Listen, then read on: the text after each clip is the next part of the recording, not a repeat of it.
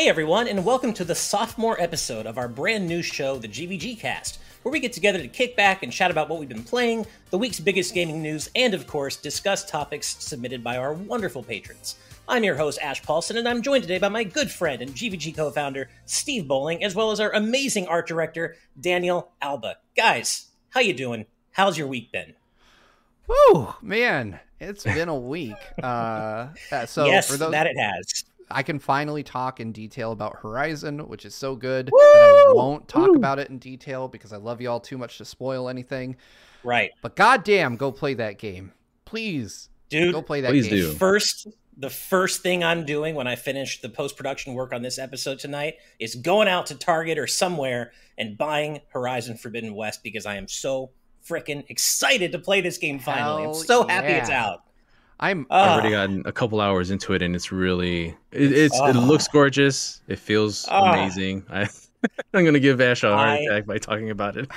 I can't wait. And if you haven't seen Steve's review of Horizon Forbidden West right here on the channel, you should go check it out because he did a bang up job. And dude, I have to thank you again for taking that off my hands when work just got too crazy for me. I super appreciate you, you know, doing that and and you killed it, man. You did an amazing job on your review and I cannot wait to play it. Well, I, I, I, know what score you gave it. I know how much you loved it, and yep, I can't wait to play it. Is, it. it is my first perfect score on GVG, and I I don't want to just take all the credit here. I do have to give a huge thanks to Brandon.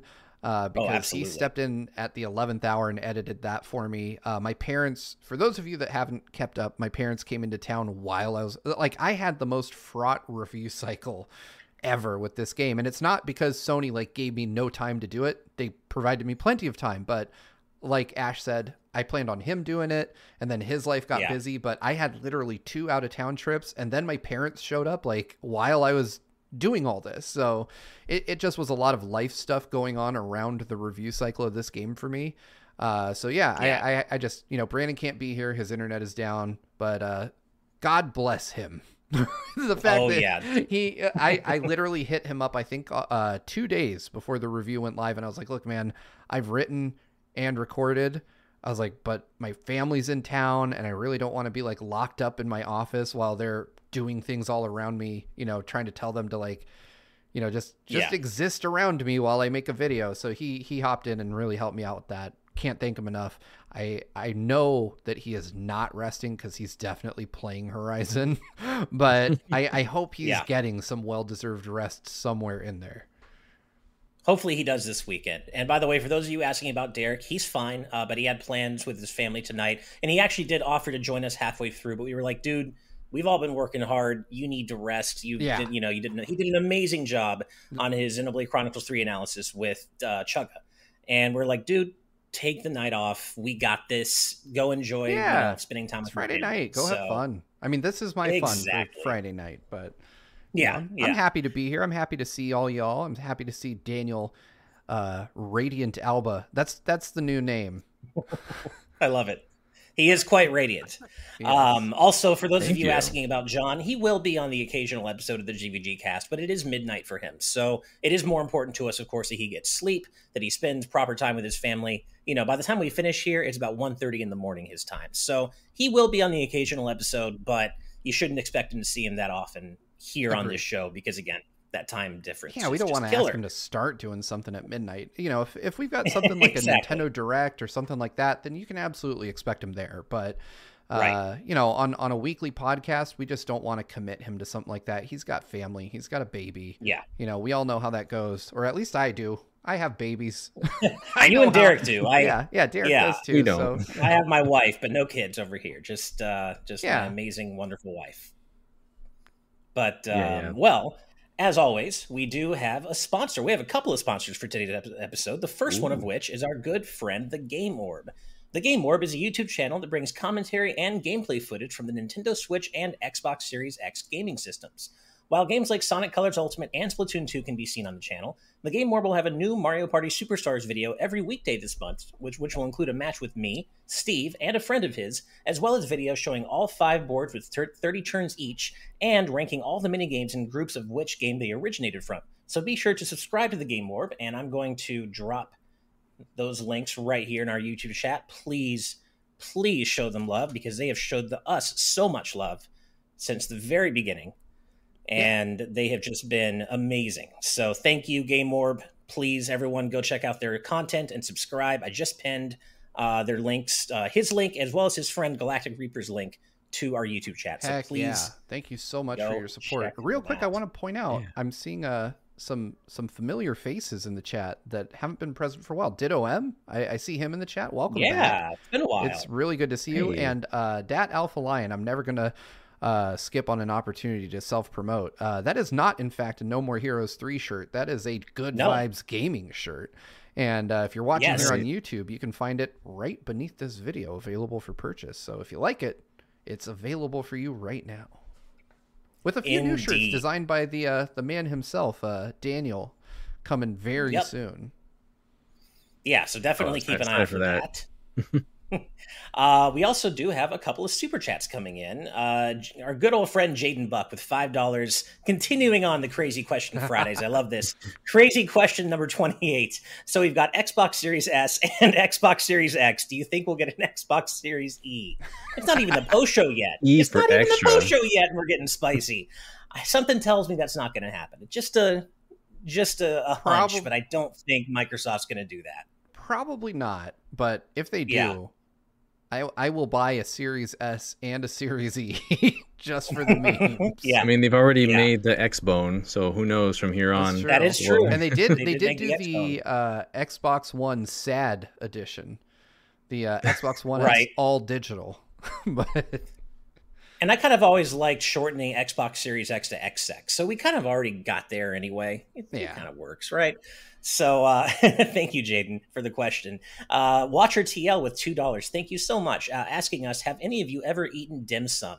Yes, I have, and I love it. Mm-hmm. And now you just made me want. I've got coffee, which is my other favorite thing, but now you're making me want dim sum, and I can't eat it because we're doing this episode. Thank I you. I will say so that you know you're at authentic dim sum when they cut the food with scissors. When they when they come to the table and they that's cut right. stuff up with scissors, that's how you know you're at one of the good spots. Yeah, hell yeah.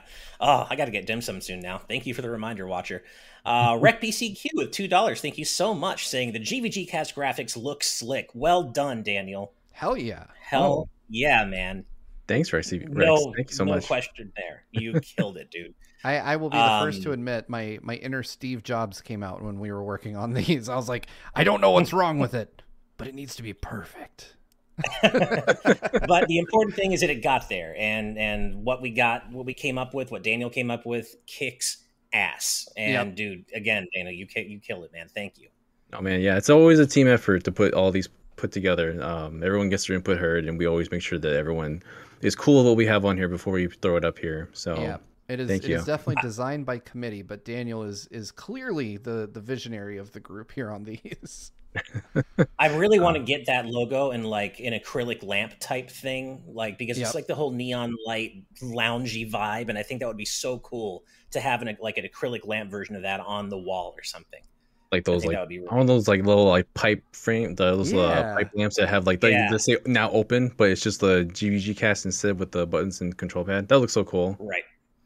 Uh, really quick, answering a personal question from Ditto M in the chat. Do I have a dog? Not at the moment. Um, our our dog, our previous dog, passed away about a year and a half ago now, and in that time we've moved, and my wife and I plan to get another dog. Just it's just a matter of when we have time to actually go out and do it. But yes, we will have a dog. It'll probably be another Yorkie. We love Yorkies, so I will have a dog soon, and you can bet that when we do, it's going to become an unofficial mascot of the channel. Like that's totally the way Maximilian Dood does with his dog. It's totally got to happen. It's like you know, everyone loves dogs. Who doesn't love dogs? All right, uh, our good friend Sonic and Mega Man five thirty one with five dollars. Thank you so much. Saying ironically. While Illumination is working on the Mario movie, don't forget that in Despicable Me, Vector had a Wii console. Remember? I don't remember because I never no. saw Despicable Me. Did you oh, guys? Nope. I mean, well, yeah, I should say I've seen it, but I haven't seen it. Like my kids yeah. have watched it multiple times with me in the room, and my I'm just having like an out of body experience waiting for the movie to be over. but we've yeah. we've observed right. it. yeah, it has it has happened around me at one point. Yeah.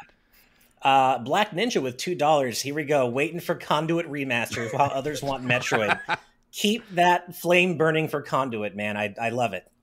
I love that you're so committed to the cause. I hope that it happens for you someday. I really do.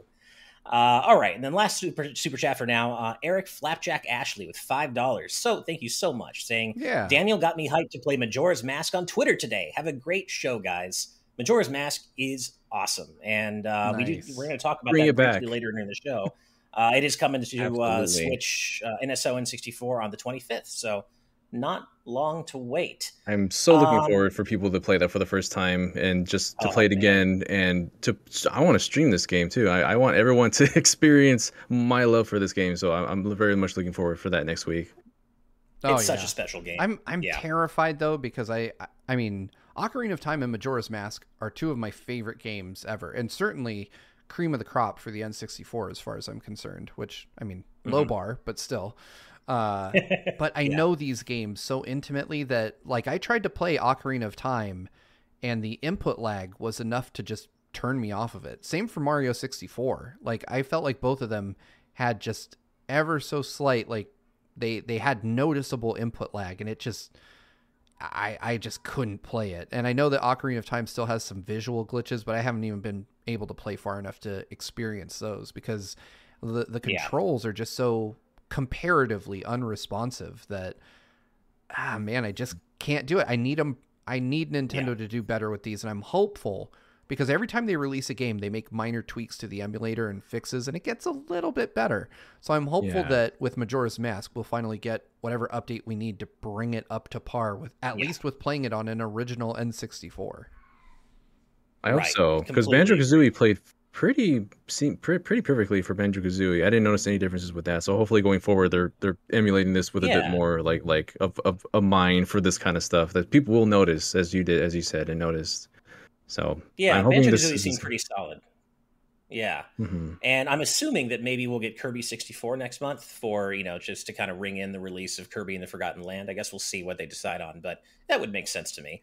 Um, speaking of N64 or NSO N64, I, I tweeted this out uh, yesterday or the other day, but uh, I had a Fight of Founder session. Uh, that's one of our Patreon tiers, by the way. If you're curious about that, check us out at patreon.com slash Gaming. I had a Fight of Founder session with our good friend, Super Dank Awesome Unicorn Guy, where we played Mario Kart 64. And you guys, I can't believe I ever used to be good at this game hmm. because I I don't get the I don't get the physics anymore. I, I can't stay yep, on the. It's like I can't stay on I, the I felt like I, I felt like an old man with a controller in my hands. Like, what is this game? I don't understand it's anymore. So weird. And like, I'm still really good at like Mario Kart 8 Deluxe, Mario Kart DS. Those are still fine. I can still play them. I don't think it's my age in this case. Yes, I'm old, but in this case, I don't think that's it. I just I can't figure out Mario Kart 64 anymore. I don't know how to be good at it drifting is so weird and awkward and the physics are yeah. just not right anymore it's like the i don't remember are, planes anymore yeah the physics are super bizarre i mean i was always bad at super mario kart so that's not surprising i'm still bad at that but i was pretty yeah. good at 64 back in the day and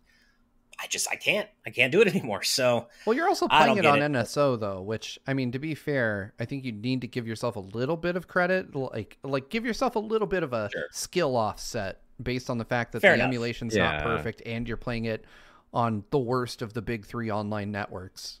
Uh, you know that is true. Um, that is true. Yeah, and, You're, and you're essentially just playing bolted on online. So it's so it's there. There's yeah. a lot of things there that I think you should you should be a little less hard on yourself about it. Uh, fair enough. One fair thing enough. I noticed with those games, I, I went out and I bought the N64 controller. Nintendo didn't even send it to me. Uh, I, I just went out and I wanted it so bad that I picked up like the the new N64 controller, and that thing is way wonkier than I remember. Like I yeah. I did not get the complaints as a teenager. Like, you know, obviously those of us that are old enough to have been around when that came out, like, you know, the complaints about the design are not new. Like everybody that saw it was like, right. "Man, that's weird. I don't want to use that." Uh, you know, yeah. but I was uh, at this point like a Nintendo diehard. I loved that controller. I had zero issues with it as a teenager. But getting wow, it really? back, like Daniel's holding right there, every game feels weird on it. like, it still feels weird. Yeah, just, you know, I, yeah. a little nub. decades of of refinement in analog stick technology has has made me come around to the other side of that argument. I'm like, what were you thinking, Nintendo? That thing is a pain to use. I I have to say, as much of a uh, of a hardcore Nintendo fan as I was and still am, I never liked the N64 controller, even back in the day. You, you were on was... the right side of history on that one. I never liked it. I uh, I I just I always felt janky and and awkward to me. But fortunately, they would then turn around and go in, in, the complete opposite direction, in my opinion, with the GameCube controller, which is still one of my very favorite oh, controllers of all time. One of the best, if not my top favorite. Yeah, I still. I remember seeing the GameCube controller and being like, "Oh God, yes." like the yeah, minute uh-huh. I saw it, I was like, "I want that." Yeah. My I imported that, and I remember mm-hmm. like this is the worst story I can probably tell, but it's very telling of where my mind was at in 2001 but I remember going to Target on 9-11 i was working you know so I, I, I went to work super early in the morning and the whole day people were talking to me and they're like did you hear? Did you hear? And i had just gone into social chameleon mode and i was like yeah terrible everything. Wow what a day. Woo can't what? Where? The world. And i get home and i finally like open the door. I'm living with my mom and dad at this point and i'm like what happened today what was the terrible thing that happened today? Because no one actually told me for my entire shift what had happened. Just everyone was like, can't believe it. Terrible day, tragedy. And I, I so I just started repeating it. Yep, awful, tragedy. Got it. And I get home and they're like, we're under attack. I was like, wait, what? Like, what? What? Like, we got attacked and my dad showed me the video Jeez. and it was terrible. Oh. And I had the initial, like, oh God, like, this is the worst thing in human history.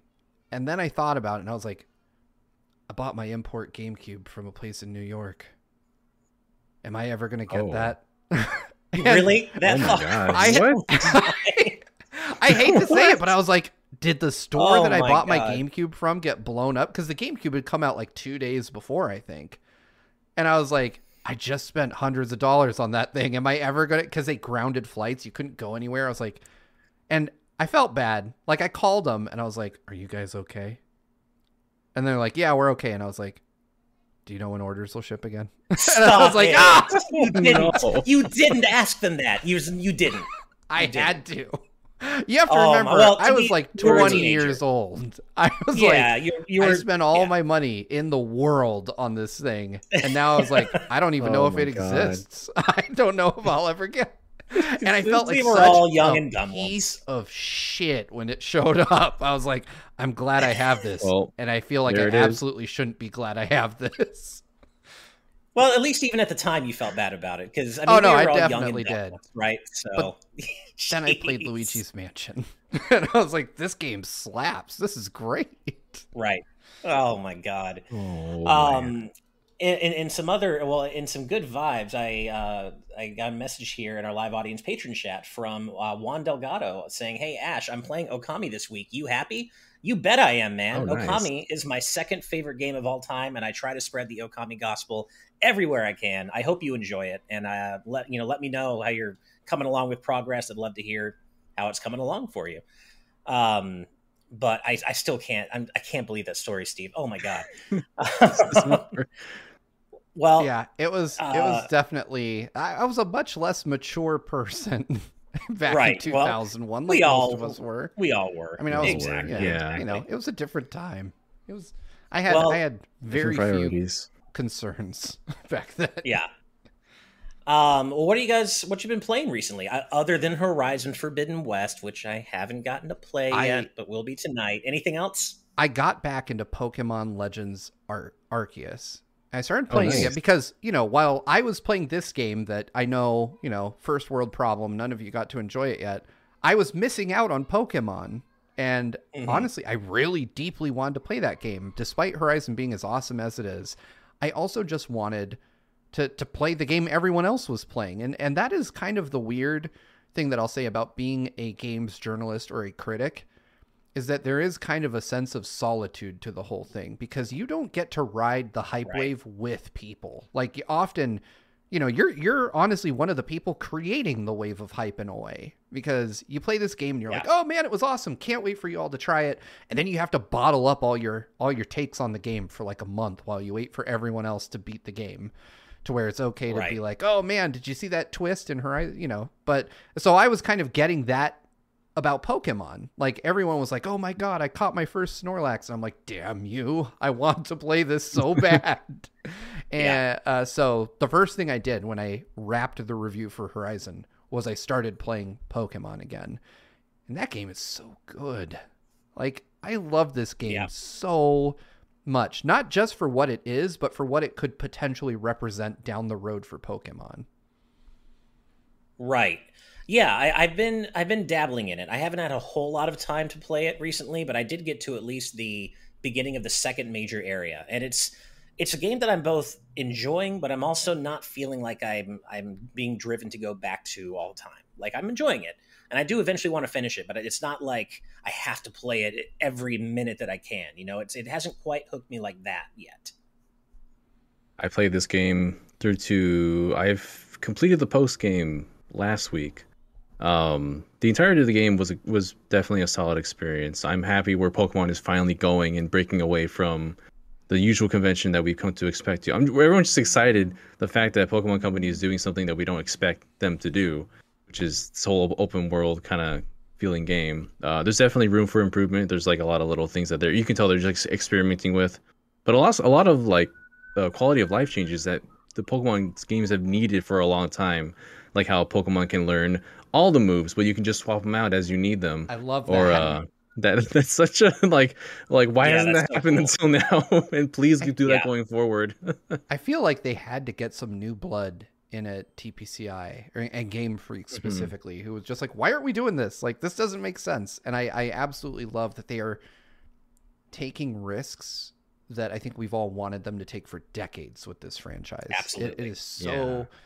Good to see Pokemon grow up a little bit and and kind of look at what modern games do rather than just being like, "Hey, we're Pokemon. We're too big to fail." You know, right? Um, right. Because I, I think there is a certain sense of like Nintendo and TPCI just don't want to rock the boat. They just want Pokemon to keep printing money, and I mean, it has worked, but it has also lost something that made it special along the way. So. This right. is yeah, I agree, Daniel. I think this is great. I love seeing all the little mechanical changes they've made under the hood that just make it feel like a more modern experience, which is ironically set in the mm. past. Yeah, right. Really. Yeah. and the um, uh, oh, just real quick, and also the uh, the the Breath of the Wild DNA is really strong in this game as well. Yeah. but yeah, that's that's totally fine. Is, you can tell. And and one thing I like about it too is that even though it's not technically the best looking game out there, far from oh, it, yeah. even far from the best look, look best looking Switch game, I love the color palette. Like, yeah, the, like mm-hmm. the, the, draw distance isn't great, and yeah, there are a lot of jaggies. It's not a great looking game, but God, that color palette just is so warm and pretty and inviting, and it just makes you want to just walk into the TV and be there and just be in the in that beautiful nature. I just love the color palette they went with. This game has an inc- this game has an incredible skybox. Like it does, one right? of the best skybox I've seen. It looks so gorgeous at any time of day. I love yeah. it. Okay, I, I have um, to just if we're talking about skyboxes, I didn't mention this in my review, but when you play Horizon, just stand and wait for a night cycle to go through. The nighttime yeah. skybox in oh. Horizon oh. will blow your mind with how nice it looks. Like it is I can't wait. I just want to live there. Minus all the dinosaur robots. and, and it, you were so right about what you said earlier, Steve, about like the the double-edged sword that can be being a games critic because again you review games in a, in a vacuum. We've all been there. And you just like you have to stay quiet about it. And as sad as i was to not be able to review it myself i started thinking about some of the silver linings in that sense. And two of my best friends are going to be playing horizon forbidden west. And now instead of having to shut up and not talk to them about it and, and play it before them i can kind of just play it in lockstep with them and there's something to be said for that you know not yeah, it's really cool having early access and it hurt to give it up. But at the same time, it's kind of cool just to be able to play it alongside a couple of your best buds, right? So it's, you know, a little bit of one and a little bit of the other. It goes both ways. Yeah. Yeah. I agree with that. Yeah. Um, one thing I did want to mention, to, just to uh, talk a bit about something I've been playing shortly or quickly. Uh, Eggroll20XD6 in our live audience patron chats had been playing a ton of Infernax thanks to Ash's first look, and I'm so oh. glad you enjoyed that. Oh, nice. Yeah, because I've been playing Infernax, and uh, if you haven't ch- seen my first look right here on the channel, you should go check that out and see if it's your thing. But it is basically a 2D action platformer directly inspired by specific games like Castlevania 2 and Zelda 2, and it's really good, you guys. Like it's it is. It, has got a kick-ass soundtrack too. Great chip tune soundtrack. It is incredibly hyper violent though, so if you're not into violent video games, maybe you don't know, play it. I was but I was surprised. Was... So I watched just the opening of your first look before I played it at all. Uh, mm-hmm. and I was expecting it to be way more violent. Like I was, I was kind of surprised that it that did you, gave so many content warnings. Well, did you get to the first choice cutscene where you yes. can kill the guy or okay? I so did, and I, I and for lack of a better term, I beat his meat until I thought I'd maybe get a trophy if I kept doing it, and then nothing happened. Uh-huh. I was really disappointed. Okay. But I saw that and I was like, you y'all never played Splatterhouse, did you? like, oh wait, so you tried to save him, right? And he turned into the big monster. Yeah. Okay. Have you have you seen what happens when you when you don't save him? When you just when you just kill him? No, I have not. Okay, there's an incredibly okay. graphic scene where I am, I am just going to ask this though: yeah. Is it worse? Ha, ha, first off, I have to ask: Have you played Splatterhouse? That is a really important qualifier. No, I have. Okay, I, so I wouldn't you... say it's worse than Splatterhouse, but I I do think it's a kind of thing where if if you're someone who has a weak stomach for violence and gore in video I think, games, I do think it's a kind I, of. I guess I could see that. Like I I was weaned yeah. on horror games or, or, as on horror sure. movies as a kid. You know, I grew up in the '80s, like when Freddy Krueger and and Jason were hot. So I saw all of those when I was like seven. but uh, right, you know, so I'm like, eh, this isn't too bad. Uh, but Splatterhouse literally in one moment has you chainsawing demon babies. And I was like, I remember as a kid being like, that's a little gross, yeah. but that's kind of my bar. like, yeah. No, that makes sense. And I mean, for us, you know, I'm I'm desensitized to, to violence in video games. So are you, Steve. I, yeah. mean, I think that, but I just for someone like, for example, Amy, you know, like Derek's oh, partner, oh, yeah, Amy, yeah. who really abhors violent games, it's too much. I, like, I just I don't say, think that, that would be someone. Yeah, yeah, I would say that this, if like Mortal Kombat, which is kind of like the well-known, you know, watermark for violence in games, I would say that Mortal Kombat does it like with a comedic spin to it. Like they try to be funny yeah. about the violence in, in Mortal Kombat at this point. Uh, whereas Infernax oh does not try to inject humor into itself at all. It, it, it is very much like a just a I I say a very timid gory game, but I think for some folks, depending on your on your level of comfort, then yeah, it could be considered to be utterly terrifying because there is a lot of like blood and and guts and sinew being thrown around, but it's all like yeah, you know, it's not super realistic. It's all pixel art and yeah. But I do like the game just, mechanically, very fun. I just posted an image of what happens in our crew channel. So oh man, hold I mean. on, I gotta oh, see this. Yeah, if we're if yeah, we're talking about this, I gotta take a look because it's it's low res, unfortunately, think... but it's it gives you the gives you a pretty good idea. what All I'm right. About. All right. Yeah. So like you know. his his face is getting crushed essentially. Yeah, yeah. So you I've, know, it's a it's a bit much for someone maybe who isn't into violent games. Oh wow, the Steam page uh, has has video of that exchange. Oh, yeah. perfect. There I chose the heroic option to just help, and I figured it would end with me yeah. killing him anyway, based on how the game was, and I was right. Yeah. but uh, um, for those of you wondering, game, I'm talking about the old like TurboGrafx 16 and arcade Splatterhouse games. I thought the 360 one was kind of weak. Mm-hmm. Yeah, agreed. I, well, I never played the 360 one, but I saw like footage of it, and it didn't seem like it was great. My my brother picked it up when we were uh, living together at that time, and I I watched him play it, and I was like, it it it just yeah. doesn't have the same feel to it. Right, right. Um, the only other thing I'll mention here in terms of my gaming life recently is that I uh, got a really pleasant surprise last week, I should say at this point. Uh, we had late uh, holiday gift exchange with my parents. We didn't get to see them over the holidays because of COVID, uh, but we had our late gift exchange, and my wife and my parents conspired to get me an Xbox Series X. One so I got a Series X. Hell yeah! And, I'm, and I've wow. Uh, been using uh, Becca's, our, our comedian member Becca's Series S for a while, and I'm going to send that back to her, of course. But uh, I've got a Series X, and you know, it's I've been I, have been playing uh, Sonic Generations at 60 FPS. It's okay, a dream. John. It's a dream. it's so good. Just playing Generations at 60 FPS is such a dream, and it's just reminds me of how much I love that game. And it, it, it is as good, indeed, as good as I thought it was 10 years ago. I can't believe how good it still looks. It's aged incredibly well. Um, but we have been talking about the games we've been playing for quite a while, and we do have some news to talk about. But before that, we have uh, another sponsor, Straight Lace, uh, who is going to play an ad for you right now. You want to bring that up, Steve? Welcome to my channel. My name is Straight and I make content, and sometimes I've got Monster Hunter. As they say in England. Ow! I've got Pokemon. I'm gonna do something really stupid. I've got game design analysis. Fast and unthought out decisions can have some nasty consequences down the line. And I've also got Dungeons and Dragons. I like how half the party is cultured and they're like, it's just food, and the other half is, what is this magic? So feel free to stop by, say hi, learn a little, and laugh a little. All right, we're back.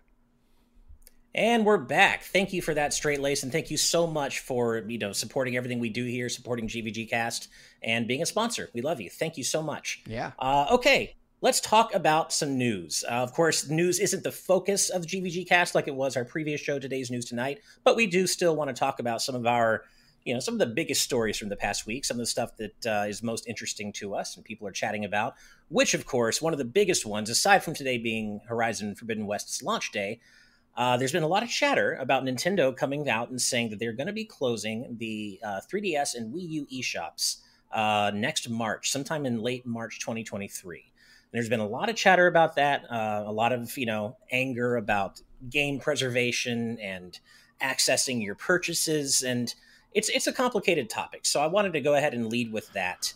Um, how are you how are you guys feeling about about this in general? Because I see it from two perspectives. On one hand, preserving games is super important, and also having access to your purchases is super important. On the other hand, I also see it from the business angle where it's not it doesn't necessarily make sense to expect Nintendo to keep these servers running forever just yeah, from a business but... perspective. So, how are you feeling about it, Steve? To quote our good friend Jack Garland, bullshit. This is nice. Uh, like, you know, I, I understand Nintendo and, and, companies like to make you feel sorry for them. They like to make mm-hmm. you feel like, oh God, this is such a Herculean task for us to keep this eShop open. One, I mean, we're we're only a couple years out, you know, from from the end of the life of these consoles, and uh, right. two, if this was like us, like if GVG was running an eShop, I would understand us needing to close it, you know, to make room sure. for a new one. This is Nintendo we're talking about. These guys make billions. You know, they they count yeah.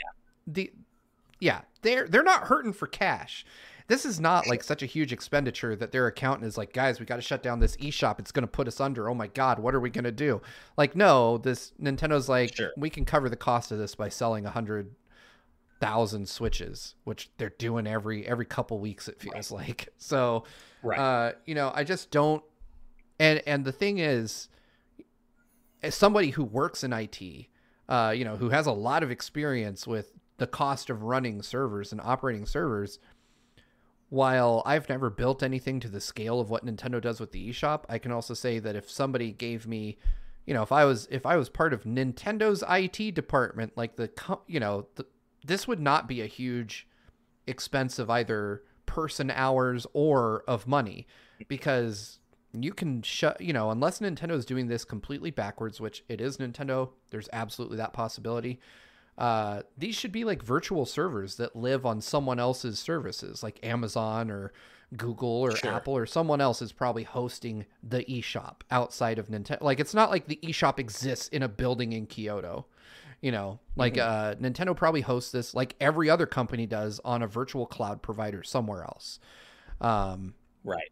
And so it's really just the line item of the monthly, like, hey, let's keep this running and let's make sure people can't hack it you know, those are the two things that right. they really have to keep doing on on an eShop that is essentially deprecated. And the other thing that I bring up every time this comes up, Nintendo's not shutting down the servers. They are shutting right. down the ability to purchase because if you can re-download, that means the yeah. servers are still up. They're just turning right. off the ability for you to give them money for shit that you still might want. Yeah. And that is where I have a major problem. Like if you told me, "Hey, we're taking down the servers completely and you can't re-download," at least from like sure. the IT person side of my brain I'd be like, "Well, that makes sense. They're literally shutting it down." But they're not. Yeah. Like they're just modifying it so you can't buy stuff anymore. And again, I would much rather if if it's the result of like third party agreements expiring, like hey, we only said that we would sell our games on the Wii U for five years and and we want out. Cool, delist those. and, and come yeah, out and say different. say, hey, Bandai Namco doesn't want to sell their games on here anymore, but we'll still sell you all our virtual console stuff. I'd be happy with that. I would accept it. Yeah. I would then shift the blame to those folks, and maybe if I had to guess, Nintendo, given the fact that they have not always enjoyed the best of relationships with third parties, that this might be part of what it really is. Is hey, you know, a lot of third parties don't give a shit about the Wii U anymore and they want to pull their stuff because Nintendo is maybe charging them to have it there in the first place. And they hmm. might say, well, we're not going to sell anything, so screw you, we're out. But they don't want to yeah. burn a bridge with them by saying, hey, Konami said they don't want their games on the on the Wii U eShop anymore. Go yell at Konami. they would rather just shut down yeah. sales because they're probably not seeing enough from it. But uh, yeah. yeah, I just don't have any compassion for Nintendo here. I think they are screwing over their fans, and I I feel like I agree. You know, if if they said, "Hey, we're porting over five or six of the best Wii U games that we haven't done, and we're bringing the virtual console. Like, you want to buy these ROMs, you can buy them on Switch. Hell, close the whole thing down. I wouldn't care. But there's, sure. you know, John did a wonderful video on just how much stuff is getting stranded there. And and right. I gotta admit, like I don't usually watch videos and get heated after watching them, but I saw John's video. I was like, that's a lot of stuff. like I want yeah, that. And it's for it's for, for, no discernible benefit too. Yeah, yeah, it's for no discernible benefit. And I do want to get your thoughts too, Daniel. But really quick, I do want to clarify from from McSpunk in our YouTube chat saying at least let us access our purchases. You will still, as Steve kind of mentioned already, you still will be able to access anything you've already bought past the March 2023 deadline. How far beyond that, we don't know but you will be able to access any games and DLC you've bought, as well as continue to play online with the 3DS and Wii U until some undetermined point in the future. But there is going to be a point at which that access expires too, and that's completely messed up. I wanted to kind of play devil's advocate to introduce this news story to get your thoughts, but Steve, I'm I'm in lockstep with you. I I think it would be different if they were completely shutting down the servers, and that would be a different problem, but they're right. not. And so they're blocking access to these games for no discernible benefit. And it's just, it's ridiculous. But Daniel, we've been talking. I want to get your thoughts on this too, man. Oh yeah, for sure. Like these shops have been like like for the Wii Shop channel and the eShop channel, they have about a, a lifespan of about 12 years or so. And so looking in the future, like how long will until something like this would happen into the Switch as well? Because eventually these shop channels, like they're gonna discontinue services and there's a lot of stuff on the Switch, but aside from the Switch, yeah, uh, there's so much content on these shop channels that we're just not going to have access to at all anymore. We've already seen it happen with the Wii, the Wii Shop channel. There's a lot of titles, original eShop titles that only happen there, and we have no longer have any access to. And and that's going to be the same thing with the 3DS and the Wii U. And like, there's entire games that are on there. Like, um, I just yeah. pulled off my um, uh, Fire Emblem Fates. Like, the whole third path Revelations is not going to be available anymore unless you have the uh, special edition that was physical cartridge that had all three of them on the same cartridge. Yep. If you don't have that, then you're not going to have access to an entire game, an entire side of the story that's like a one third of the whole the whole shebang.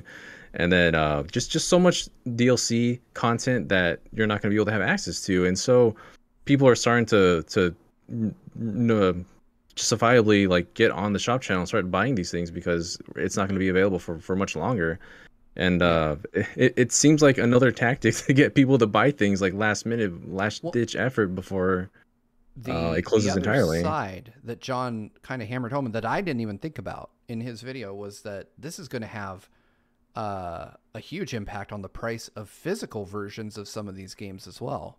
Yeah. Once physical becomes the only avenue for some of these titles, those prices are going to skyrocket and we're going to start right. seeing Wii U games go for hundreds of dollars because there's no alternative way to get them. Um, yeah, and, and there's games that are stuck like Pushmo, you know, which is just on the eShop. So I don't know. I mean, right. somebody said that me saying Nintendo is screwing over fans was a bit much, but I, I respectfully disagree. I think that if you're a fan that has a Wii U, you know, I know people that still play Xbox 360 and and that is their primary console of choice. So you know, those of us here that have switches, you know, like we're eating well, you know, but who knows? Five, ten years from now, like Daniel said, who knows that our Switch shop won't get shut down and we will be yeah. scrambling again to build libraries on, you know, assuming Nintendo moves away. But I do agree that I think Nintendo is is possibly learning and and I think that with the success of the Switch, the last thing they want to do is tell people, "Hey, remember all those cool games you got? Buy them again." Like they they have to know they have a limited number of those that they can pull, and they've pulled quite a few of them.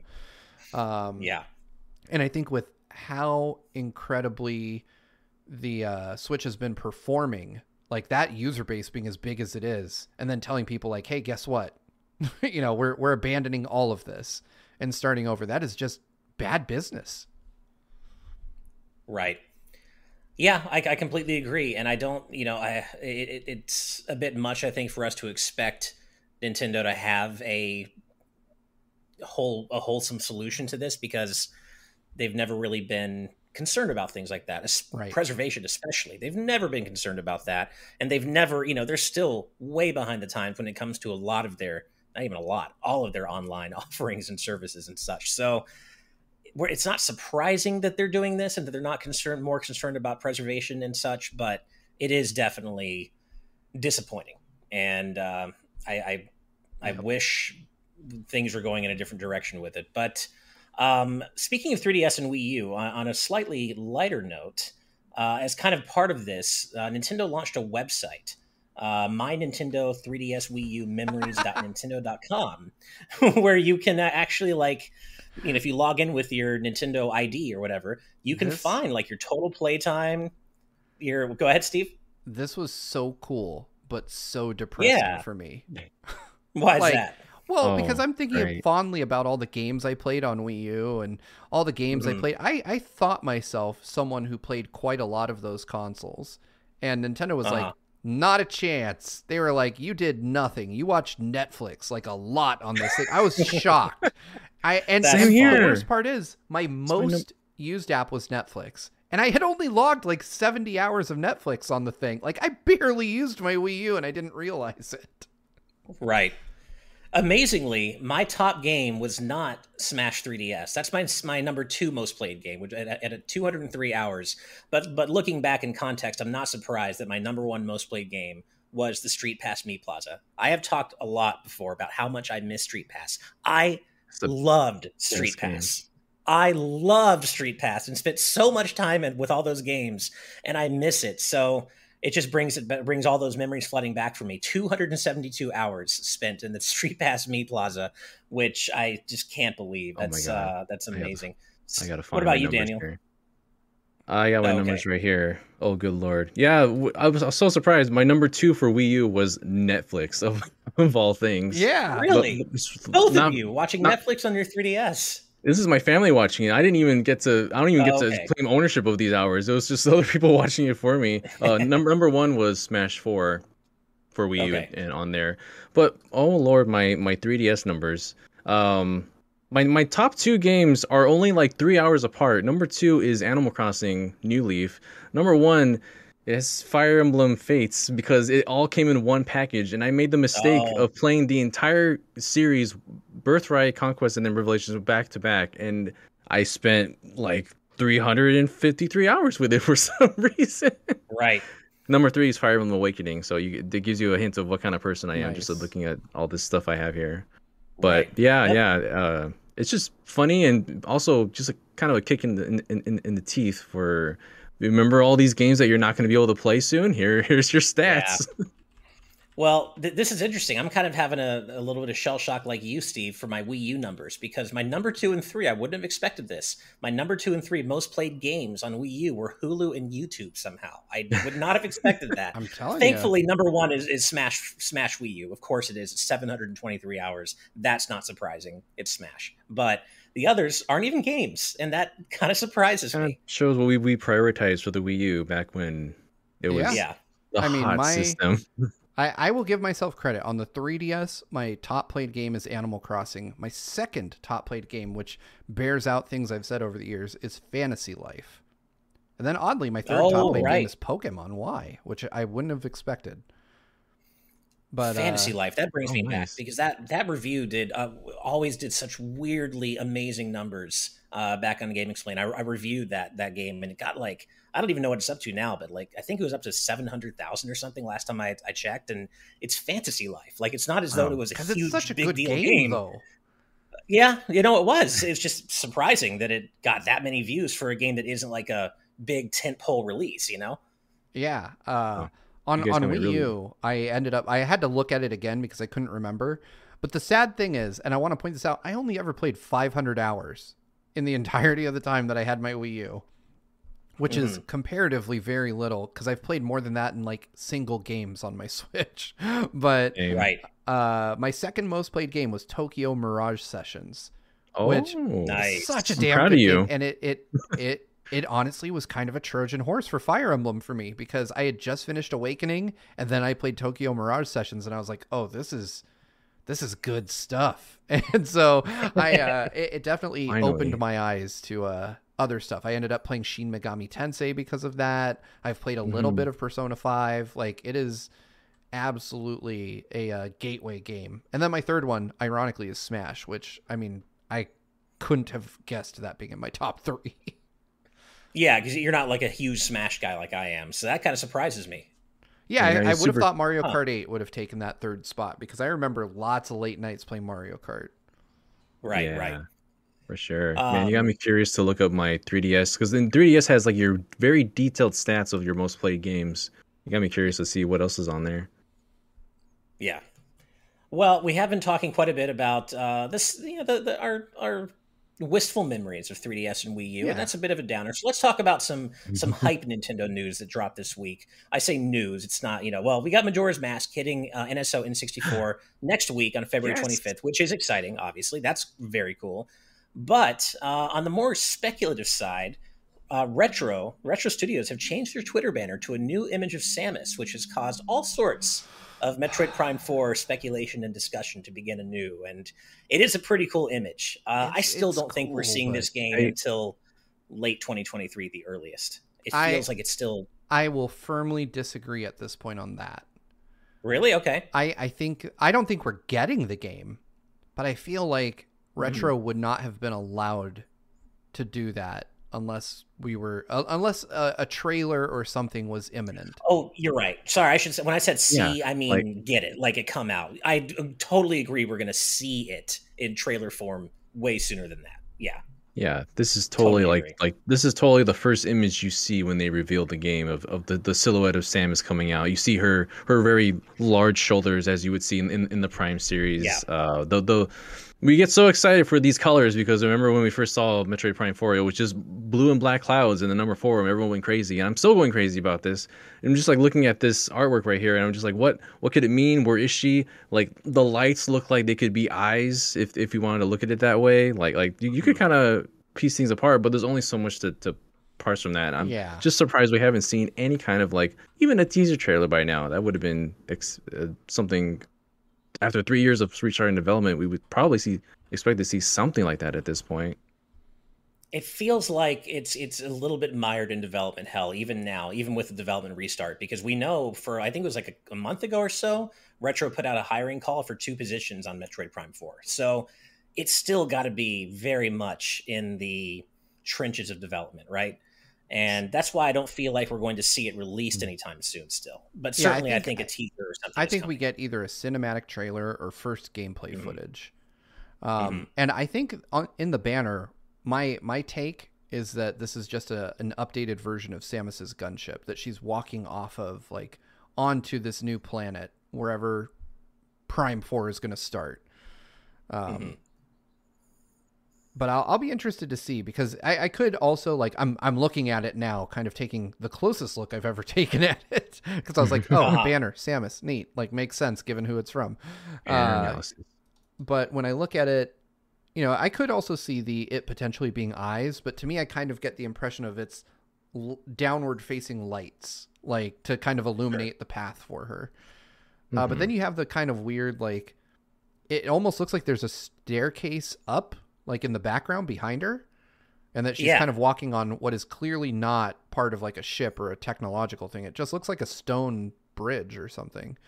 But yeah, I mean, there's you know, and, and the picture yeah. of Samus almost feels like they just picked an existing image and silhouetted it. You know, like it's it's it, it, it almost looks out of place with the rest of the image, as though somebody like grabbed an existing image, darkened it, and then put it into place right there.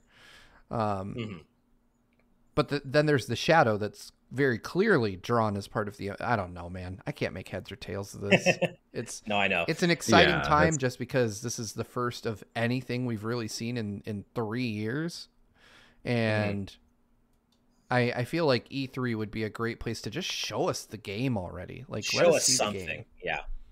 I, sure. I kind of think though that we're still at least a year out from it releasing. At least I agree. Um, late 2023 yeah. at the earliest, maybe aggressive. I'm gonna I'm gonna revise that and say that that's probably a little bit too much. But I do think that we are at least a year out from its release. But I'm thinking more like mid to lateish 2023 at this point. Yeah, I can agree with that. Yeah, yeah.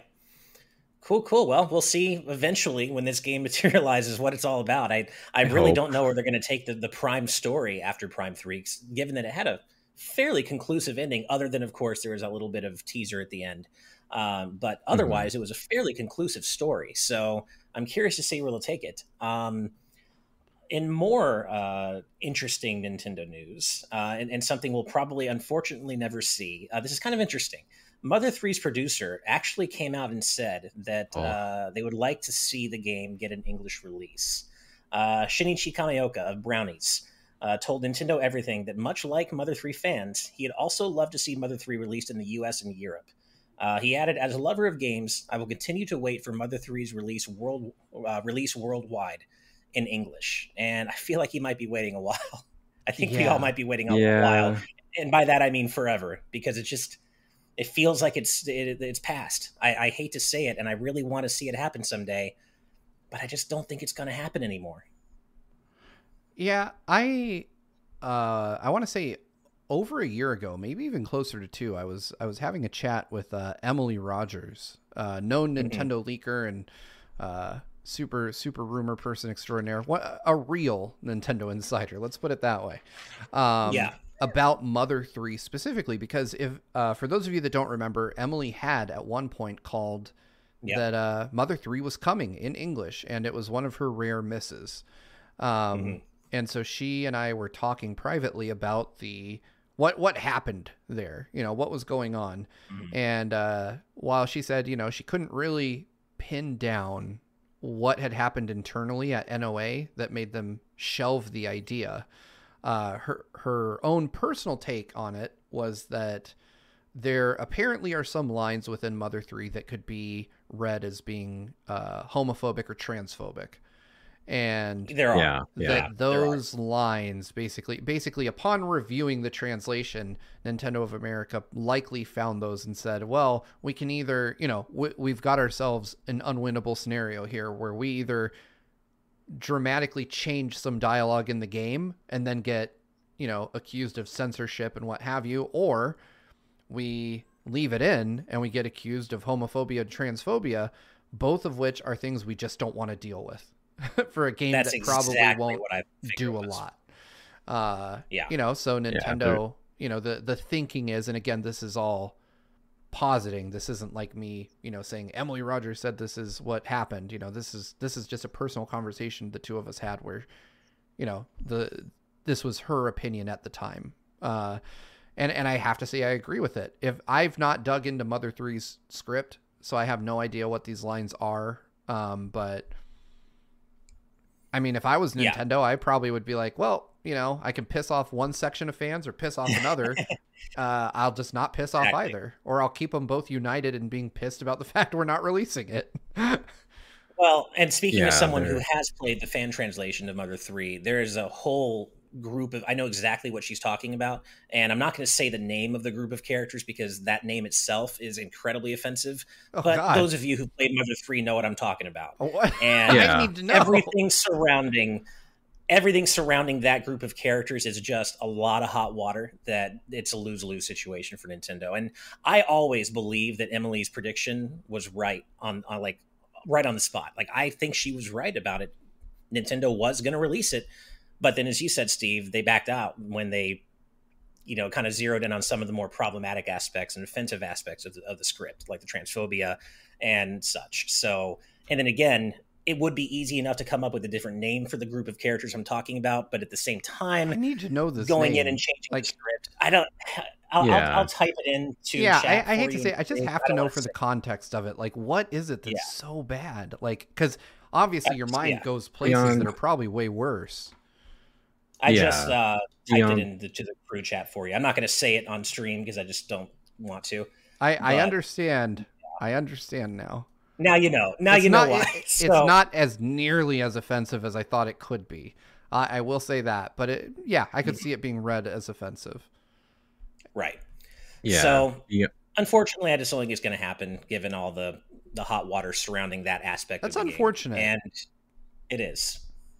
Yeah, it, beyond beyond just the name, there's just well, I mean, you already talked about all the aspects of it, but there's a lot of just thematic elements that um, just probably wouldn't put Nintendo in, in a, any good lights. It wouldn't do them any good favors for having that out in a, in a game out in 2022 or beyond.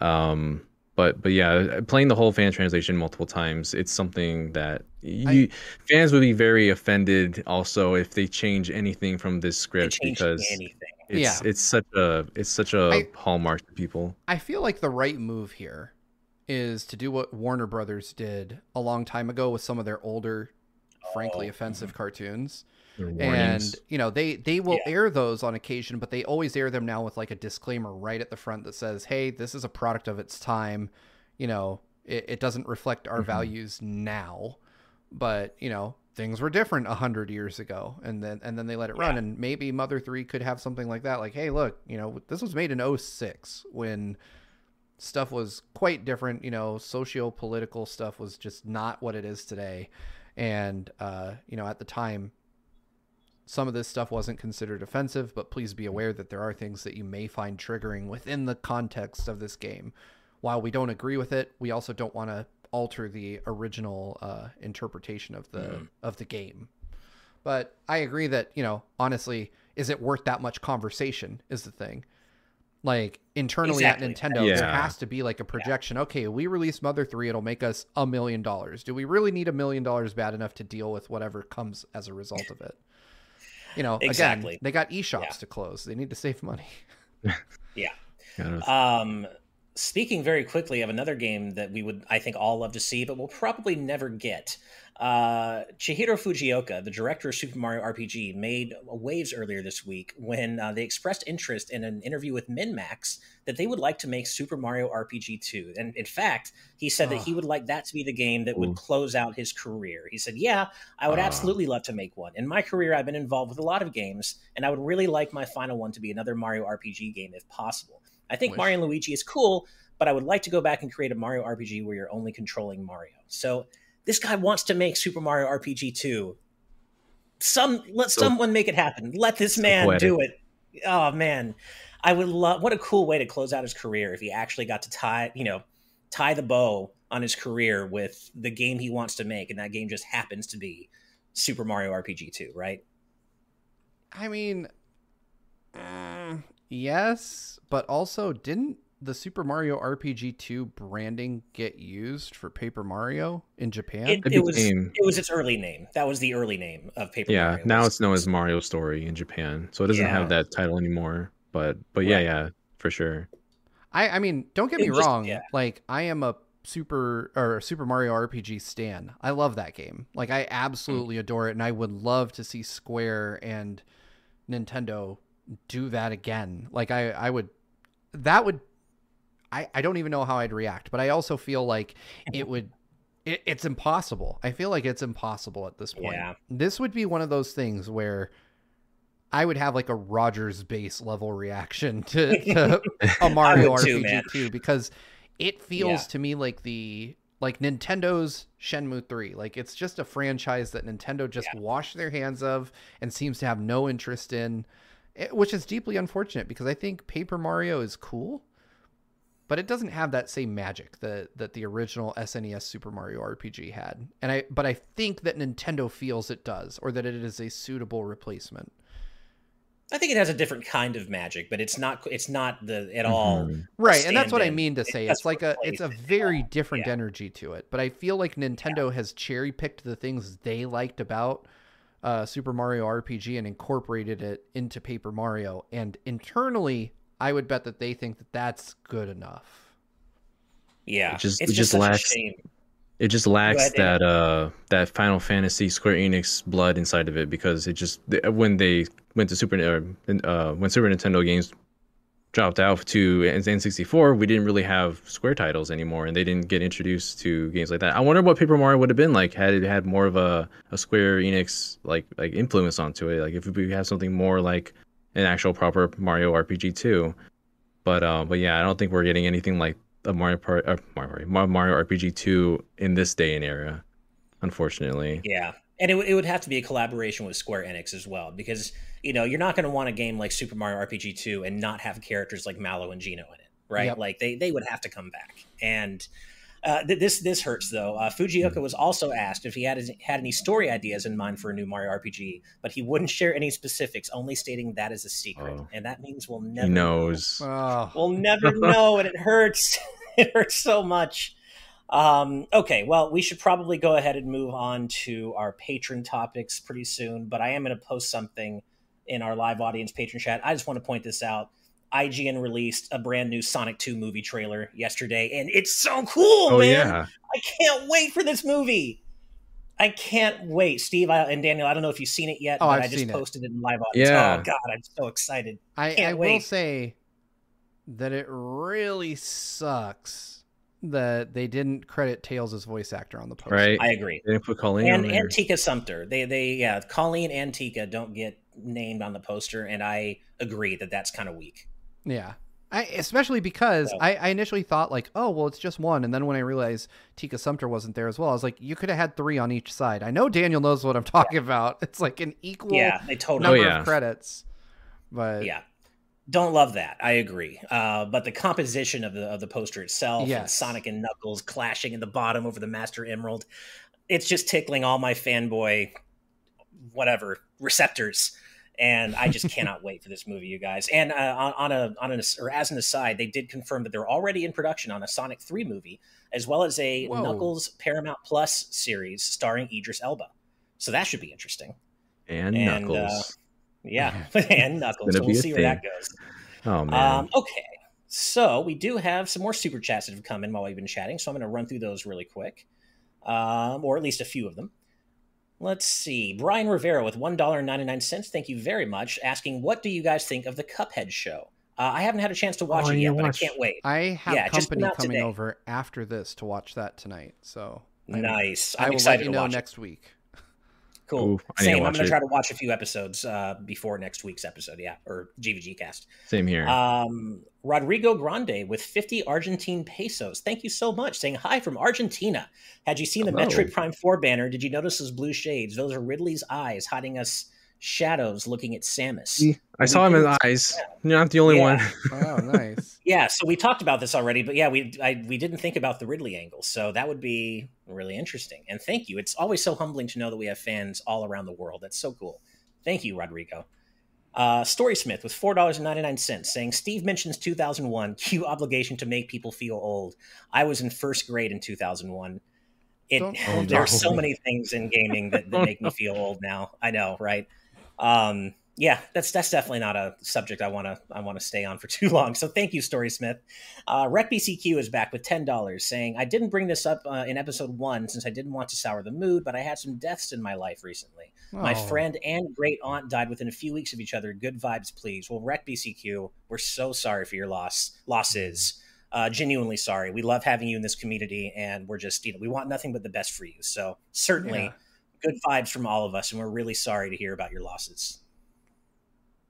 Um, let's see, Sonic and Mega Man 531 with two dollars uh, with a with a classic matchup here. Uh, Cuphead and Mugman versus Sans and Papyrus. You choose. Sans Sans oh, alone wins this. Sans would. That's what I've heard. I haven't played Undertale. Yeah. So I'm I'm gonna be saying, yeah. I'm just gonna say Cuphead and Mugman because they're my homies. I know them cool. I, I, like Cuphead and Mugman, but Sans is so ridiculously OP that I feel like he alone would take this. He, he wouldn't even need Papyrus to help him. So that's that's right. And you it sounds like you agree, Daniel. Yeah, uh, fortunately, Papyrus probably wouldn't accomplish very much compared to his brother Sans, but he can make a yeah. he can make like a, a puzzle that uh, Cuphead and Mugman eventually solve on accident because that's how his that's how Papyrus puzzles work. But right. yeah, Sans would just obliterate with just his first move. yeah. Uh, as frequent positron in our patron chat says, they're going to have a bad time. Cuphead and Mugman are going to have to have a bad time, and yeah, they would. uh, Hustle Bun, I just have to say, Hustle Bun, I love your icon here, Bunny Link from A Link to the Past. It's so great. I love it. Uh, Hustle Bun with four dollars and ninety nine cents, saying Steve's haircut is fresh. Need your opinions on that oh, bizarre Lonely Island directed Rescue Rangers movie. I found it disturbing, oh, but I no. need to see it. Oh man, this is opening a whole can of worms. But... I have not seen the trailer. I have not seen. Oh it. no, oh, you, you have to see. I will. I will watch it during the post show because I, I yeah. have not been able to. uh Yeah, I can't play the audio right now, but fair. Yeah, of course. Fever dream. I I can't believe it got greenlit by Disney just because it seems very as as Brandon said stoner adjacent. It's it's like a it's adjacent to a stoner movie, and like I'm it. shocked oh. that they would do that with Chip and Dale, but you know, I might be here for it. We'll see what happens. To be fair, has um, I, I don't want to spoil anything, but has anyone here watched the season finale of Peacemaker? No. First no. off, I've never even watched Peacemaker. If you haven't watched Peacemaker, shame on you. You should go watch it. Uh, but it has a cameo in there in, in the very last episode that again, I'm not going to talk too much about it, but if you know, you know, and it is hilarious. Like it is it is another case okay. of characters being used in a way that you would not think that the uh, DC would allow you to use them. Mm. And so I strongly cool. recommend right. you check it out. All right. Very cool. All right. I'll, I'll keep that in mind. Uh, all right, just a couple more before we move on to our patron topics. Uh, howdy, folks, gaming with four dollars and ninety nine cents. Thank howdy. you. Uh, saying anytime, yeah, howdy. Uh, anytime a digital store shuts down, it's a sad day for future gamers who might never get to experience older titles stranded on abandoned systems perfectly eloquently yep. stated. That couldn't have said it better myself. You're right. Uh, Homecoming Hero with two dollars. Thank you. Saying Rhythm Heaven Mega Mix and Rhythm Thief are musts. Yes, they are. Uh, especially since we don't have a new Rhythm Heaven game yet for Switch. So yeah, buy Rhythm Heaven Mega Mix before the 3DS eShop shuts down, and Rhythm Thief. They're both Absolutely. great games. Uh, and then finally, one more for now. Uh, Vile Pixel with ten dollars, saying just a long time lurker from GX. Love you guys. Good Aww. vibes. Well, Vile Pixel, thank you so much for following us for so long, uh, from the GX days all the way to here, and we're so happy to have you here in our community. So thank you very much. Okay, guys, we have some patron topics to discuss. Uh, as a reminder, uh, our patrons at the producer tier and above get to submit questions and topics for us to discuss every week on the GVG cast. You can find out more about that at patreon.com slash gvgaming. Uh, each of us picks one topic and uh, Daniel, let's have you go first, man. Let's let's go ahead and talk about your topic first. Oh, me first. Okay. Yeah. Let me pull it up really quick because. Oh, I, I can I can read it out if you if you want. Oh, sure. Yeah, I have it in front of me. So. Uh, oh, here we go. From cool. Ben Hannigan, my question is: Are there any games that came out on a Nintendo handheld that you wish were released on a home console, or maybe even vice versa? Um, yes, indeed. Uh, one of the ones I think about all the time is a part of the Mario and Luigi series. Uh, Mario and Luigi Superstar Saga and Bowser's Inside Story. They got they got re-releases on the other DS on on uh, the the 3DS, and it, it's such a, a I'm so torn between this because so there's so many Mario and Luigi games at this point that if you show me a screenshot of like any of them where Mario and Luigi are just running in the field, I wouldn't be able to. I probably wouldn't be able to tell you which one it is because like none of them at this point they kind of all blend together. Nothing really stands out. If you put one of them like on on a console, you have the fidelity to really um, make the art style look like something special, look like something unique and so I think that would help make it stand out. And God, I'm still I can't believe that Bowser's Inside Story had like the most useless, needless like remake on the 3DS when you could already play the DS game on the 3DS. It's just it's just a whole it's just a whole other yeah. thing I could complain about. But but yeah, that that's a Superstar Saga and Bowser's Inside Story. I wish we would get like a, a console release because those are really fantastic games, especially Superstar Saga. Because the original GBA, like that sprite, that artwork, that it looks timeless. It looks perfect as it is. Yeah. They're so expressive and emotive. Um, but yeah, that they did at I, least. Sorry, they did at least re-release Superstar Superstar Saga on the Wii U Virtual Console, so that kind of sort of counts, maybe. but it's not what you're talking about. I know. Yeah, yeah, for sure. Um, but but I, I guess aside from that, like a smaller a, a smaller example would be probably like uh, Super Mario 64 DS. If that was done with all these extra bells and whistles on a console, uh-huh. that'd be really cool to see and to play it proper with different characters, different more stars, all that. So right. yeah, that's pretty much right. my my take on that. I have to nice. say, Daniel, I am shocked, shocked. I tell you that you did not take my choice. You you might be taking mine now. We'll see, Steve. What, I, I feel like I know which 3DS title Ash is going to say because I didn't want to take yeah. that from him. Oh well, oh, thank you. I appreciate I apologize that. But Steve advance, might. Ash. Fire Emblem no! Awakening. Oh. Oh, okay. okay. I'm good. I'm good. it's a different one. So yeah, I mean, I'm good. Okay. I loved that game. I played loads of that game. Apparently, not enough to like crack my top three, but uh, I it was one of my favorite games I played on the 3DS. But the thing that always bugged me was that of all the games I ever played on my 3DS, I felt like Awakening was the one that would benefit the most from like the increased horsepower of a console. Because I don't know about you guys, but the fact that they didn't have proper feet always really stubs. bugged me about that game. They just had stubs until yeah, they, they just had these little lesson. stubs uh-huh. at the like their legs just got cut off, and it drove me insane because I'm so wrapped up into this story and these characters, and especially when you're like trying to do romance options. I'm like, none of these people have feet. I would not marry a single one of them, but I. Oops loved that game and, and, i just wanted mm-hmm. to see it like in full hd on my big screen and i wanted to invest loads of hours into it i i offended daniel so hard it killed his camera for a minute but i i just could not get enough of that game and that world and those characters and i was like this could be nintendo's like final fantasy VII if it was just on a big yeah. screen and not on a portable I'm Those afraid are, of what yeah. would happen if Awakening wasn't on a a system seller like the 3DS, because then that means it would probably have been on something like the Wii U, which wouldn't have saved the franchise at all. It would oh yeah, right. well no, I would have killed the franchise. They made the but, right yeah. choice, but I just selfishly wanted to see it. Like I would take a, a, an Awakening remake on the Switch any day. Like I would play the hell mm-hmm. out of that. Yeah, yeah, especially with how beautiful it looks in cutscenes. If they just make the game like that throughout the yep. entire story, it would it would definitely have done very well on, on like on even today for a modern console for Switch. I would love to see something like that for sure. But I don't know. I, I guess I just have a lot of fond memories of it as being a 3DS game. Sure. But but yeah. right. Well, those are both great choices. Uh, but but mine, uh, yeah, I, I, was afraid one of you would take mine, but you didn't. I had a couple of backup I... ideas like Bravely Default and Bravely Second and stuff. But no, my answer to this question is three words: Kid Icarus Uprising, baby. Nice. I, it's one of my yep. favorite games of all time. And I think experiencing that game's cinematic quality on the big screen with headphones on and just taking would, in all that splendor. Oh, I, I would take that fantastic. game for a control scheme that doesn't give you arthritis the minute you start playing. yeah, right? That, that too. Yeah. Give you a cradle to try and reduce I know, the that arthritis. speaks volumes to how much Nintendo loves Masahiro Sakurai. They're like, all right, design uh-huh. us a game. And he's like, listen, just hear me out. You need to yeah. package a special stand with this because you can't control it any other way. And they're like, fuck it, ship it, fine. like yeah. anyone else, they would have been like, fix the controls. Like, there's no yeah. need for this. and they're like, eh, it's Sakurai. It's fine. People will buy it. And and people did. I own it, but I remember playing it, and as a left-handed person, I felt like it was somebody just cursed my bones. I was like, I was like, I feel like yeah. my hand is literally about to snap and fall off.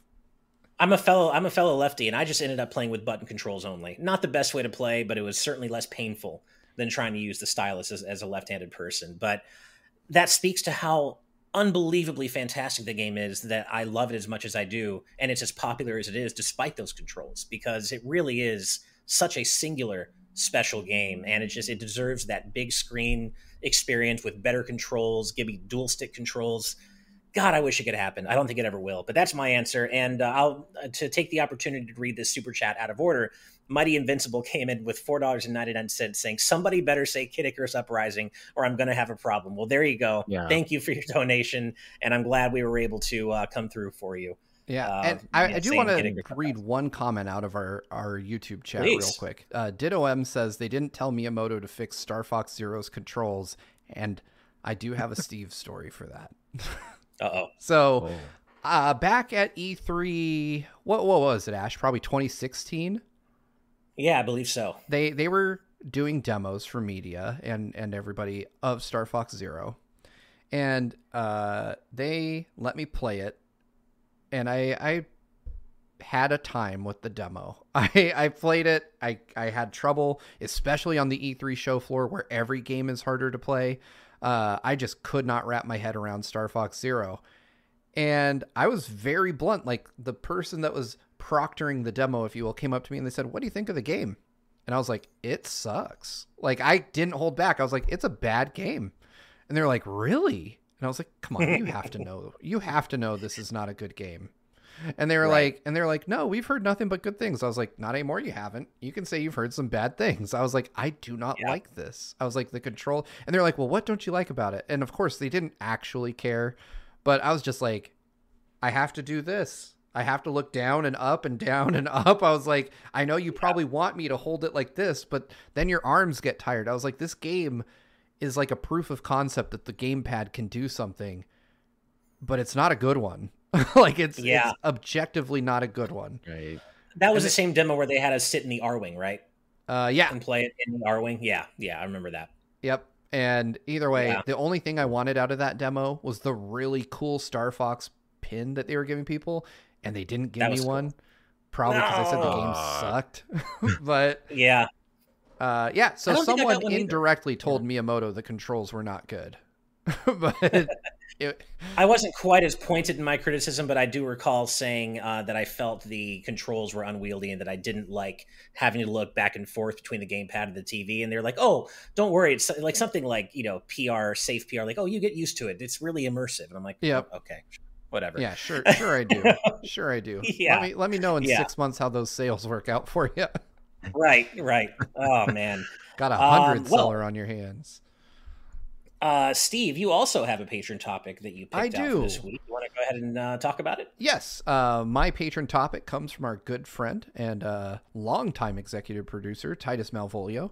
Uh, he says, I'm in talks with a buddy of mine to potentially start our own podcast, and I was wondering if you guys had any tips or advice you can think of on how to get started. Also, what do you personally think makes a great podcast that you'd want to listen to in your everyday life?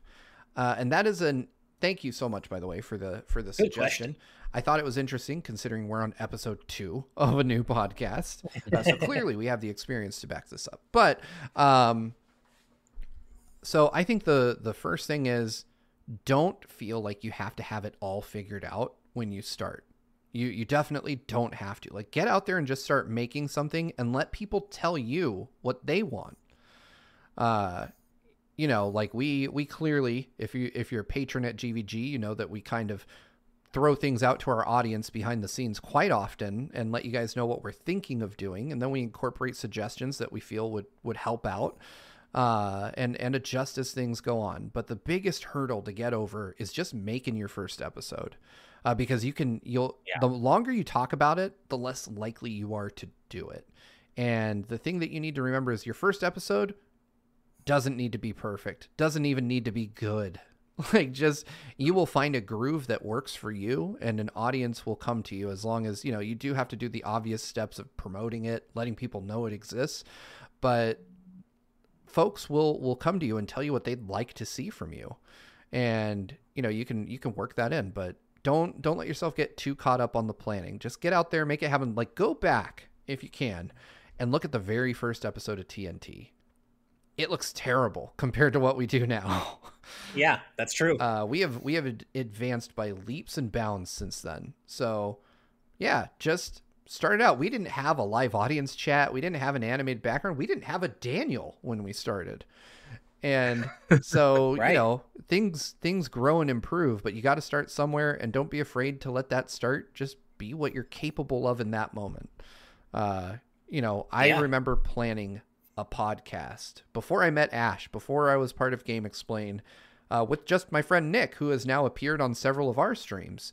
And I got so caught up in over engineering the design of it that it just never happened. I, I commissioned yeah. art and I bought microphones and I, I thought about how we were going to, you know, what we were going to do when we got 100 subscribers. And, I, and then we got none because I never started, because I got too in my head about all the details. I needed it to be perfect. So, uh, I've mm-hmm. learned a lot from that, and I hope that that is helpful advice to you. But thanks so much for the uh, question. Yeah, that's great advice, man. I mean, yeah, just do it instead of just talking about doing it. Do it because I completely co-sign on everything Steve said, and yeah, just don't bite off more than you can chew because that that also is a barrier to getting started. So, um, yeah, yeah, I mean, Steve already said pretty much everything I would have said. I actually uh, used to have an old podcast. I think before the game was it before the GameXplain days. I think yeah, uh, with a good buddy of mine uh, called we called it to live in game in L.A. because it's amazing. Yeah, I can't believe it's bringing me back. But um, the what we just got, we did it. We had the idea, and he came over, and we just did it. And I think we did about I don't know, maybe I don't know how many episodes, but quite a few. And uh, but it took us a while to get to that point where we just did it. And so I think that's the part of Steve's advice that I want to highlight the most is just do it and figure out the details later. But once you've done it, it becomes easier to keep doing it. Go ahead, Daniel. I think if um if you and your buddy have really good natural chemistry, and uh, it comes across as what you're talking about, and and, and it, people can feel that from what you're if you're passionate about what you're talking about on the podcast, people will naturally be drawn more to it, and they'll be more invested in what you're talking about. Uh, I haven't done this for as long as these guys here, but just you know me doing things like Good Vibes Arcade with Brandon, like we we drive with each other very well and it's a lot more natural to make a show like that and to hopefully make it interesting. Um, if it was me, it was if it was me by myself, I don't know how long I'd last out there, but but for sure, um, having people that you blend well with, that you know, and and um, that you feel like you can definitely have a good conversation with, that helps uh, get you off to the a, a pretty good start, I think, and people will will kind of guide you from there, like what they want to see from you guys um, with your, your unique personalities. So yeah. Yeah, a lot of my favorite things that, that I like to watch, it, it, I like it because of the camaraderie between the people doing it. Like I love watching Easy Allies, for example, because mm-hmm. and, and Kinda Funny games and such, because of you can feel the love and the energy and the friendship between all of them on, on those crews. And so I would say just make sure that whichever friend you're doing it with, you feel like you have that really strong rapport, that strong camaraderie, because that's what pulls, I think, a lot of people into podcasts, certainly myself. Um, okay, time for my topic. Uh, and this one comes from Killamox. And now I, I'm not, this is a video game music topic, but I want to make it clear that doesn't mean I'm an easy mark every time for a video game music topic. I wanted to pick this one specifically because I love character themes, but I'm not always going to pick a music related topic. But this week I picked Killamox's topic, uh, asking favorite theme associated with a character, such as Tifa's theme from FF7, Zero's theme from, from the Mega Man X series, or even boss themes used for a character. Um, and I have, you know, a few answers I could say for this, you know, like Cid's theme from FF7, one of my favorites, Terra's theme from FF6, Sora's theme from Kingdom Hearts. But my very favorite is actually um, something you kind of mentioned in your in your own question uh, from the Mega Man X series, but it's not Zero's theme. It's X's theme from X4, uh, which you can hear in the Sky Lagoon stage, the opening stage uh, for X. That to me is just perfectly exemplary of his character, who he is, what he's all about. It's just a great hero theme, and you hear it used in leitmotif throughout the rest of the game uh, in some of the cutscenes and such. But um, yeah, I just I love character themes, and and my favorite one ever is probably X's theme from Mega Man X4. But uh, you know, I could talk forever about video game music and character themes. But what about a few? What about you guys? You have a few in mind? Um, Here's one that might throw you for a loop. Uh, one of the, my favorite themes associated with a character would probably be Gruntilda's theme, theme from Banjo Kazooie. Oh, that's a great one. It's just so infused with the entire journey of Banjo Kazooie. Um, she's such a great villain in that way, just taunting you all the way, all the way up there, and, and you hear so many variations of this theme all the way leading up to it. I don't know very many games where, like, I, I think of the villain's theme more than the actual main theme of the game because um, it's just it's just something you it you it carries you all the way throughout the game literally and um, yeah yeah it, it carries this like this such a it's a, it's so goofy but when you finally get to the the final battle and you hear that theme and like you hear like the full Good. It's so like thematic. It's like the full force of the theme, and it just kind of culminates into everything that you've learned throughout the journey. And oh, it's it's just so good.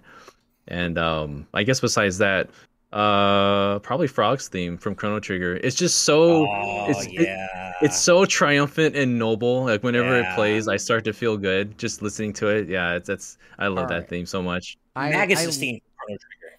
Yeah, I love so you, good. Daniel, yeah. for picking Frog's theme because that was one of my two choices. Oh, uh, that is nice. such a damn good song. But the other one is also from Chrono Trigger, and it's Robo's theme. Oh, right, so Robo's good. theme good themes. so damn good, and I can I always think like I love Robo the character. Like he's one of my favorite characters. Just this oh, noble little robot. But the other like it, it, it appeals to both sides of my soul, the duality of man, if you will. Because on one hand, it is just an excellent song for an excellent character in an excellent game. On the other hand, though, it is also basically Rickroll. Like right. I love how you can play it over and like it matches up perfectly. perfectly. It's hilarious. Yeah. Yeah. So I love it I love for, for both of those reasons. But uh, right. Yeah, that that is probably my favorite. Like Frog's theme and Robo's theme are, are essentially a tie for me in my head of like the two best character themes of all time. I just mm-hmm. and, oh, and Daniel great. nailed it with why I like Frog's theme. Like it is it is just kind of this upbeat, triumphant song. Like it speaks to the nobility and heroism of of Frog as a character. I yeah. think uh, Glenn, yeah. right? Glenn, yeah, real name, yeah. Always God, that Glenn. that's such a good one. And uh, yeah, I was like, as I mentioned before, Magus's theme. I still remember the first time I heard that when you fight Magus, and I was just like, "This is so good." No, I mean, Chrono Trigger is just a litany of amazing music. Uh, so also got some great suggestions in, in chat here. Crimson King twelve thousand says theme of Simon Belmont from Super Castlevania Four. That one's great. Uh, right. Elena's theme from Street Fighter Three beats in my head. That's that one's also good. Um, yeah, I mean, there's so many. And Daniel, I'm glad you brought up Gruntilda because, as I mentioned, the use of leitmotif is one of my favorite things in video game music. And I like when you hear that theme or a theme that you've heard throughout the game be used in a different way in, in an epic context, and it just brings it all together. Uh, one of my favorite examples of that is how you can hear Sora's theme woven into the battle themes uh, for Vanitas in Kingdom Hearts Birth by Sleep. And if you know the connection between those characters, it just makes it that much more epic. And that's something that video game music does so well. And uh, anyway, I'm not going to nerd about this forever because we do have to go ahead and get to our Patreon exclusive post show. But uh, thank you, everyone, for submitting topics. Once again, uh, I apologize that we can't get to everyone's, but we are doing our best to make sure we pick different people every week to make sure nobody feels left out. So keep submitting those topics each week. Uh, we see you and we love you. And uh, thank you for being understanding that we can't pick everyone. So thank you. That brings us to the end of episode two of the GVG cast. Thank you so much for hanging out with us, everybody. That was a lot of fun. This show is super fun to do in a completely different way from uh, today's news tonight. So this is great. We love you all.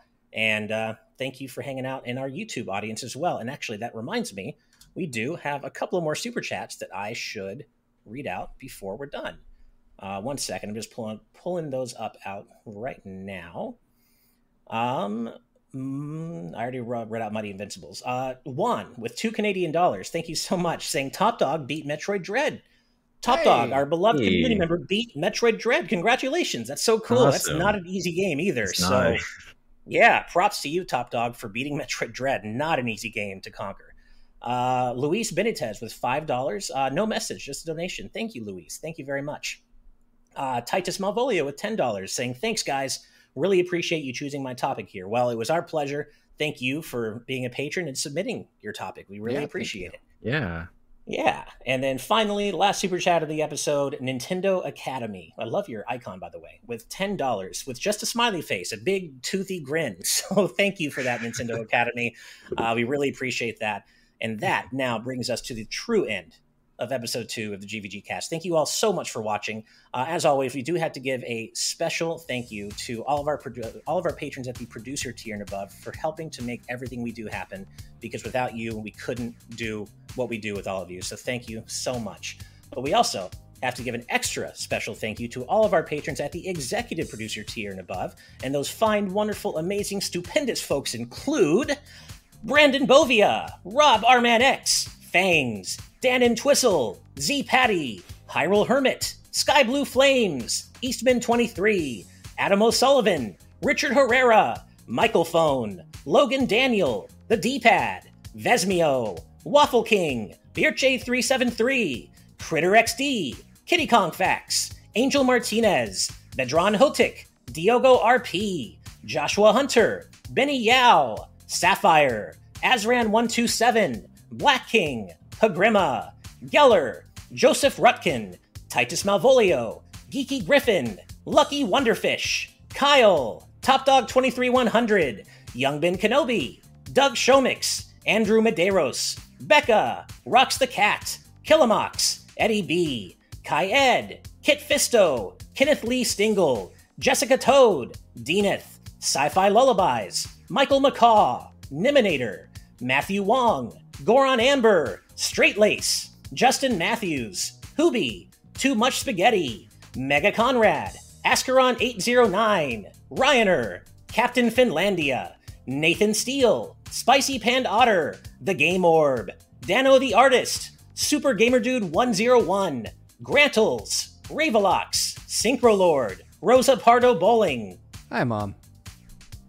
Kane Woolley, Skull Kid Tiger, HAB Cool, Dark Steel 01, Jason Uloa, Jaden Buck, Phantom Project, Cystic Warrior 29, DJ Jurassic, Super Dank Awesome Unicorn Guy, Dinner Sonic, Darik, Jeff Ed, Blaystar 25, Stag Nasty, Mumbling Yeti, Cameron Sharp, Screamo Shaman, Mason Riley, Heel, Willow Pingree, Santi the Person, Brendan Hesse, Hustlebun, Noah Fitterer, Calvin Atkinson, Ryan's Fault, Brainchild, Pat Pending, Jim Wakelin, Lauren Bond, and last but certainly not least, Sridhar Ayala. Thank you so much, everybody. That list just keeps on getting bigger, and I love reading it out every week. Thank you all so much.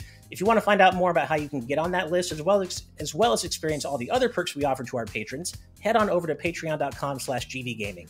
But that's it from us today. We're about to head into the patron exclusive post show. We will see you next week. Have a great weekend, everybody. Take care of yourselves, take care of each other, and stay safe. We love you, and we'll see you later. Good night and good vibes. Bye. Till we meet again.